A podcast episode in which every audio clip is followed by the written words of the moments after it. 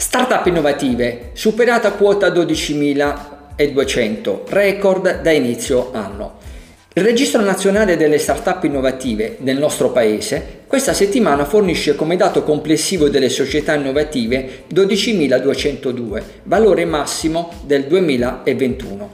L'incremento settimanale è stato di 62 nuove iscrizioni, distribuito su più regioni. La Lombardia ne conta più 16 e si conferma prima regione in Italia con 3.286 aziende. Segue il Veneto che ne ha iscritte 7 in questa settimana e con 1008 start-up innovative è la quarta regione per numero totale. Tra le regioni meridionali si mostra la Sicilia con 7 neoiscrizioni e si porta a 572 imprese.